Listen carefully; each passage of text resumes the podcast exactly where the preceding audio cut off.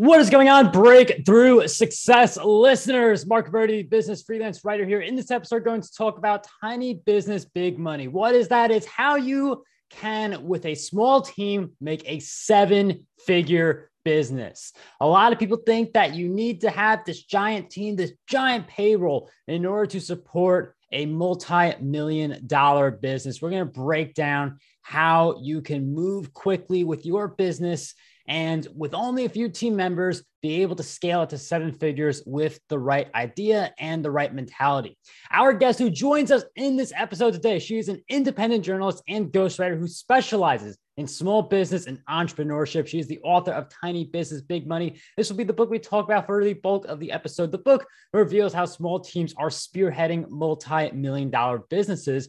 Her other book, the million dollar one person business details how solopreneurs are breaking $1 million in revenue in businesses with no employees except the owners. So, whether you want to tackle it solo or have a few team members, it is possible to build a seven figure business. We are joined by none other than Elaine Pofeldt to discuss how we can make this happen. Elaine, welcome to Breakthrough Success.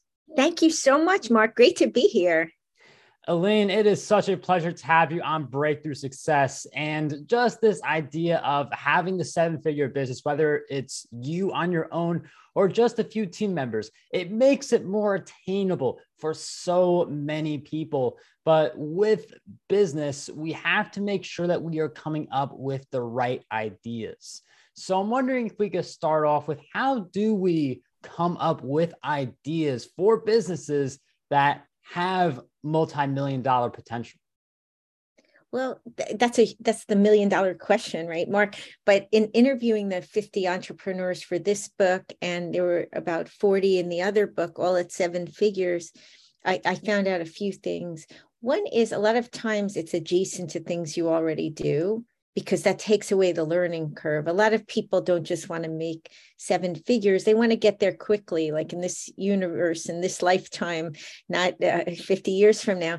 And so if you um, find something in your current work where there's a gap in the marketplace, that's a good place to start. Um, or in your personal interests. I know um, one couple, Colin and Angie Raja, started Rim Sports, and he was a boxer in India. They started doing CrossFit, and she found that a lot of the CrossFit gear was in sort of bland colors, and they made them in colors that would appeal to women so it was it was something they did in their personal life. It, it, might be something like that. It could be you're a software developer and you notice that there's no app to do such and such um, but you you you've saved that whole learning curve of researching a whole new industry. You know how that is when you're like googling around watching youtube videos trying to find out about things. It takes so much time. This saves a lot of time I mean, I think people underestimate that there are so many different ways to make it. And sticking with what you know, being able to, I mean, all businesses at the very core, it's about solving problems. And when you focus on your area of expertise and you look for problems that can be solved and uh, how you can solve those problems by creating a product or service, it's a lot better of a transition versus searching for some idea that's outside of your area of expertise. Uh, so, definitely really good insight to just focus on what you know. One of the other challenges a lot of people have, though, is some people they get really excited about an idea and then they go through all their savings to make it happen. And then they find themselves in this very desperate situation. And you have other people who don't want to spend a single penny. How do we balance the idea of investing in our businesses, which is something that a lot of people should do, versus putting the whole bank on the line? Oh, that's that's also a really good question. These entrepreneurs are in a part of entrepreneurship that is lighter on risk. A lot of times, you know, when you're doing a traditional startup, you're kind of a high roller, right? You you want to scale, make it the next unicorn. But with the tiny business that makes big money, the idea is to have a great little boutique business that brings in a lot of money, but you still have a great lifestyle. So you, you're not having to bet the farm to get a huge financial result. You're still getting a great financial result. Um, so it's small experiments. It could be things like just testing you know which pay per click ads work best for you and for your business and then amplifying that. One one of the entrepreneurs anna gavia sells bikinis uh, the, the business is called pink colada. And what she did with her small experiments was first she put up a picture of her bikini design. She was a medical student actually but she liked to draw on um, well she she had one sample made. She put up a picture of that put it on Instagram, and saw if anybody even ordered it. A thousand people ordered it. So then she went back to the factory with these orders. They did a small run and she used that for the whole business. She's been scaling it up into the United States. It's over a million dollars now, but it was just her for a long time. And it was always don't make it if people aren't willing to order it. And it was as simple as that. Her startup capital was $200. That was it. She was a student and she didn't waste a single penny of it. And I think she said the ad that she used to drive traffic to that picture was something like five or six dollars. So you you can do a lot with very little if you're very disciplined and you don't try to force your will on the marketplace because a lot of us become zealots for our ideas and we're so passionate about them but any kind of business it's kind of like a book it's a conversation with the people on the other side. So you may want to express something and it's good to be persuasive and build up some excitement about it. But if people just aren't responding with excitement then there's something wrong with the product with the service with the timing something in your approach. You have to keep on experimenting. And if you still can't get any interest then maybe you go to onto another idea. One thing about entrepreneurs they have so many ideas, right? The next bright, shiny object. Sometimes you have to go on to the next bright, shiny object because the first one wasn't so shiny. Um, so that that's another thing I would suggest is just use your resources sparingly, but use them in the beginning on small experiments and tests. I mean, I love the example you gave a $200 budget. That's not a lot of money, relatively speaking, especially if you look at the type of budgets corporations have. But $200, it's you are investing in the business. And the moment you invest in any way, any book, software, tool, anything, you all of a sudden pay a lot more attention to it. And it's amazing how far people can go if they are very conscious of how they're using their money and investing in their businesses. So uh, you you can start to see some excitement, some engagement, and learn from all of those numbers based on that small investment. Elaine, I know you've interviewed a lot of people for both of your books, and uh, a lot of the stories are an employee who turns into an entrepreneur. What would you say for the people you've interviewed is a common thread where they have the breaking point or the pivotal moment where they decide I'm done with being an employee. I'm going to become an entrepreneur. Uh, what would you say uh, inspire that mentality for some of the people you've interviewed? Well, a lot of, you you hit on it already, Mark. It's they reach the breaking point. You know, in their job, there's usually some horrible boss. There's a lot of data right now that says people don't quit companies; they quit bosses. But a lot of people just stay on and grumble and are miserable and get an ulcer or whatever these are the people that say, I'm going to own my career. I'm not going to blame my boss anymore.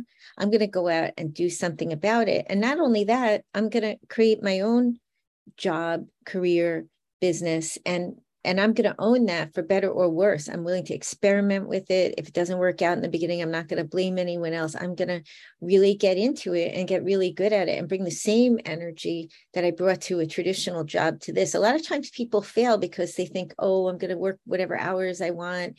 And they can't achieve the results they want because they don't really put in the same hours they put into their old career. I'm not saying you have to, if you were working 10 hours a day, that you should do that, but it's more energy. Like you started the show with a ton of energy. You got to bring that kind of energy to your entrepreneurship or it's not going to take off because all the forces in society are telling you to get a job right? From the time you were born your parents were probably saying when you grow up what do you, know? And and with the your best interests at heart your teachers your college professors everyone's assuming you're going to get a job so you're fighting against all the forces of society saying that that's the safe and smart thing to do.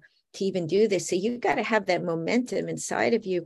Part of it is is surrounding yourself with other people who are on this same trip listening to podcasts i think that's it's like you can get a graduate degree in business by listening to all the great podcasts that are out there by entrepreneurs people who write about entrepreneurship people who study it you can learn so much you have to make the time for it and eh, same thing with going to events and things.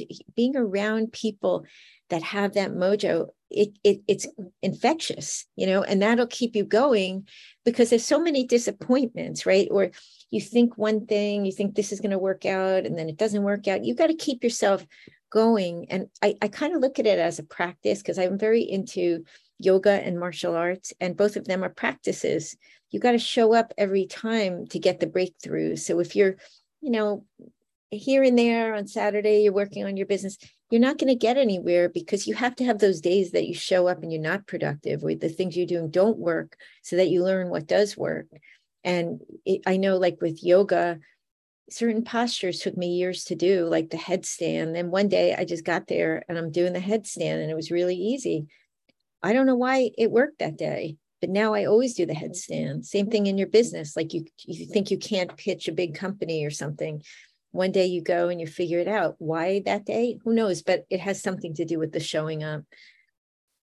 I mean, just showing up in general, you learn more about your industry. You're able to surround yourself with more people. Surrounding yourself with more people is one of the best ways to grow in any particular skill. Uh, there's this popular quote from Jim Rohn You're the average of the five people you spend most of your time with. I like to group the podcast in there just because I interview so many people on the show. I interact with the listeners is a big part of all the conversations that I have, especially ones geared towards business. Elaine, I know you mentioned the industry events. Uh, you can also do uh, online social media groups to interact with people uh, online. I'm wondering if you see more value in the industry events versus the online groups and how to approach an industry event. It, it really depends, Mark, on your personality because some people are extroverts some people are introverts some people um, they like to travel some people don't like to travel blah blah blah. So so you have to think about what will i what will i do first of all? What will i actually do um, and then where will I be comfortable? Where will I be at my best? A lot of these people in these books all know each other, independent of me. They just know each other. How do they meet? Sometimes they're in masterminds. Sometimes they show up at in-person events, and they gravitate towards what's best for their personality, and and then they lean into that, and then they don't do the other things that they're bad at because some people just they don't do in person you know they're just going to be awkward. They know that about themselves. So they meet online and they're they're totally comfortable and they make lots of friends that way. Could be whatsapp groups. There's like whatsapp groups. Like sometimes people write to me and they're like i'm in so and so's whatsapp group. And it's like okay fine. You know like that's it's a good way to meet. I mean, I love the fact that you have the online and the in person options. And you can decide obviously which one you prefer, but being in those environments often, it allows you to connect with people who are on that journey. A lot of the best-selling authors, they know other best-selling authors. A lot of the podcasters, they know other podcasters. Being very intentional with who you surround yourself with can help a lot when it comes to setting up a tiny business that makes big money. Another thing that will help you guys do that is to grab your copy of Elaine's book because that book, it you've interviewed 50 people in that book, something like that. I mean, that takes a lot of time to a lot of stories to uh, craft a book like that. And the I, I've been I've looked at some of the stories and it's just amazing to see how quickly you can scale your business. So uh, definitely make sure you get Elaine's book. We will have it in the show notes of this episode. Uh, do you have any other uh, tips, insights, or just places we can find your work? Well, I, I, I would say, you know, if you're reading the book, it has a lot of case studies, and I do that deliberately because you'll see that in any one industry, like say there are five e- or six e-commerce stories in the book, I think there are.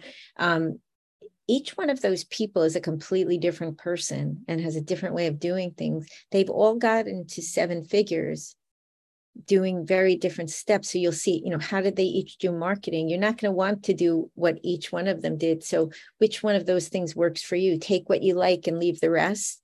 And you put it together your own way. Sometimes people think, oh, like I want a list, like a, a list you get with a piece of IKEA furniture to put it together. And then I get to seven figures it's not possible because each person is coming to the table with different resources, different connections. They're at a different stage of their career. They live in a different part of the world, et cetera, et cetera. So it's it's it's learning from other people's stories and then synthesizing it and saying okay you know what do i have in common with these different people like oh i worked in marketing too so like maybe i really need to double down on that and don't go to trade shows you know because i never did that. It's going to be a big learning curve.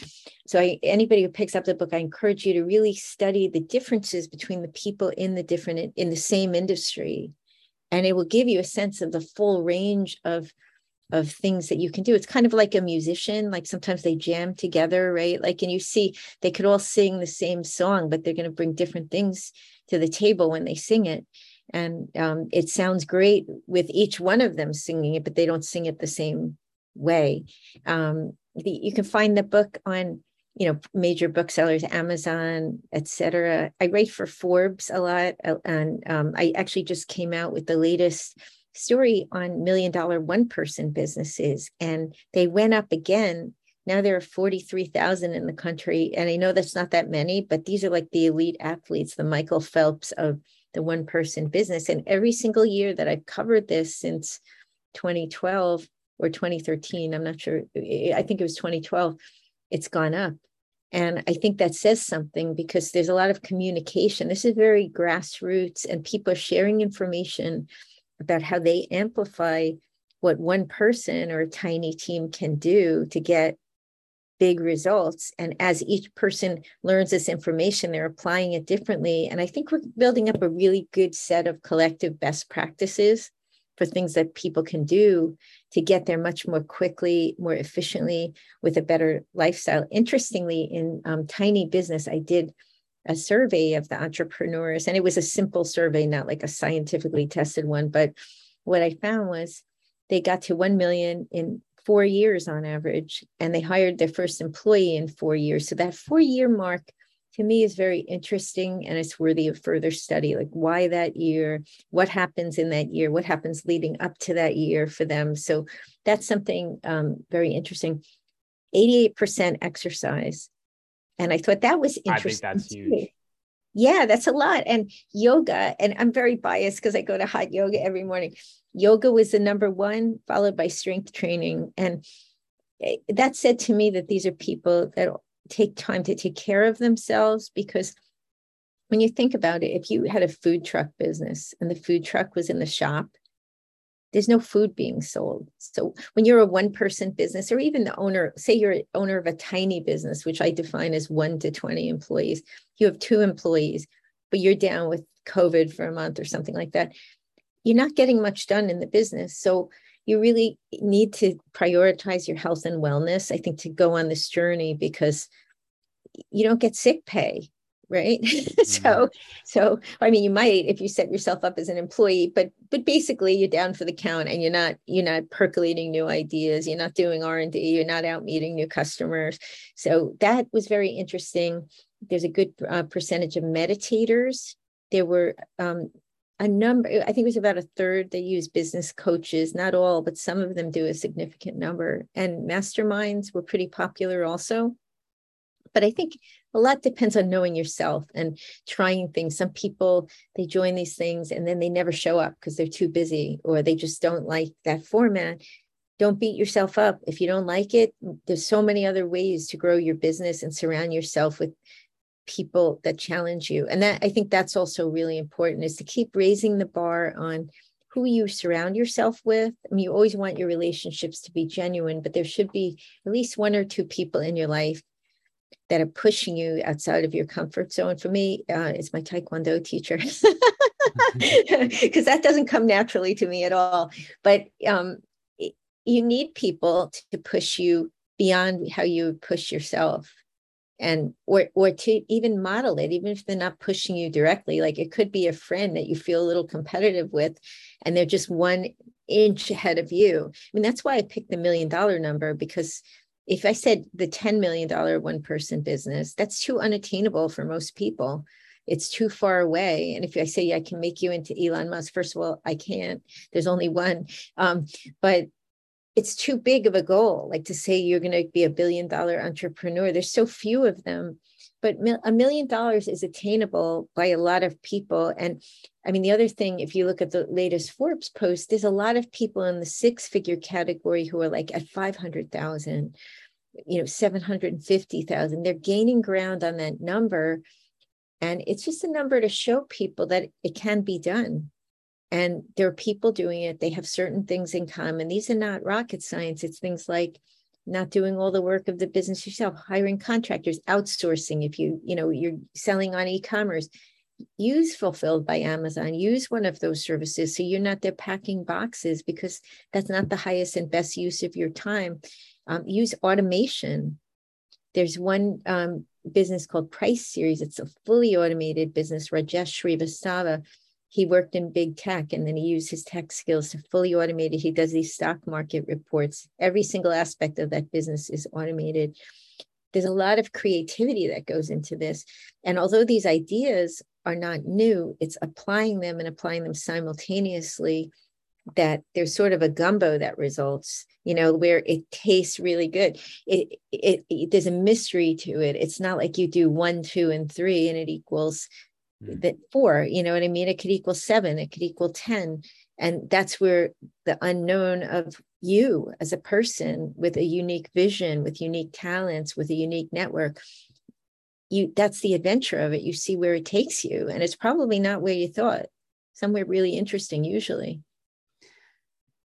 I mean breakthrough success listeners we got a lot of great insights from elaine. Some of the big ones being invest in yourself a uh, great way to do that. You, she's got some books that we will have in the show notes. You could check out her Forbes stuff as well. Just this idea, though, of invest in yourself. We hear this time time again.